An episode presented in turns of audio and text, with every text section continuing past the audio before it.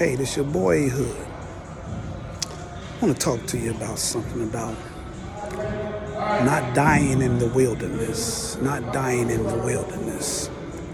You know, over in the book of Numbers, chapter 14, the Lord began to tell Moses what was going to happen to the children of Israel who was 20 years and up, 20 years old and up, because they did not believe and that they continually to do all this crazy, messed up stuff.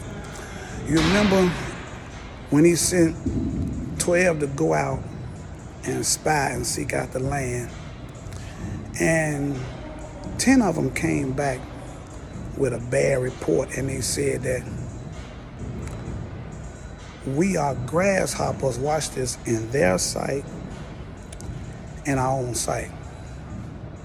There was two that had a positive report, Joshua and Caleb, who said, watch this now, we're well able, we are well able to go over and conquer. You know,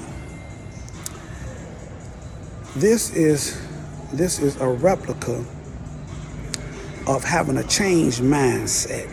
Watch this. Of being born again in your mindset, in your hard posture. So, so the old mindset died in the wilderness with all their bondage. It was the new mindset that was able to cross over into the land of good and plenty, flowing with milk and honey.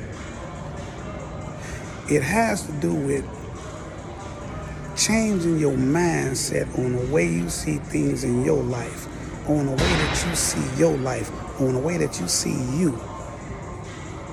It has to do with a change of a mindset. You're going to have to believe, eh, Joshua and Caleb, you're going to have to believe that you are well able to cross over. Well able to cross over into a better you. Well able to cross over into peace. Well able to cross over into good health. Well able to cross over into financial prosperity. Well able to cross over into reconciling relationships that should be reconciled.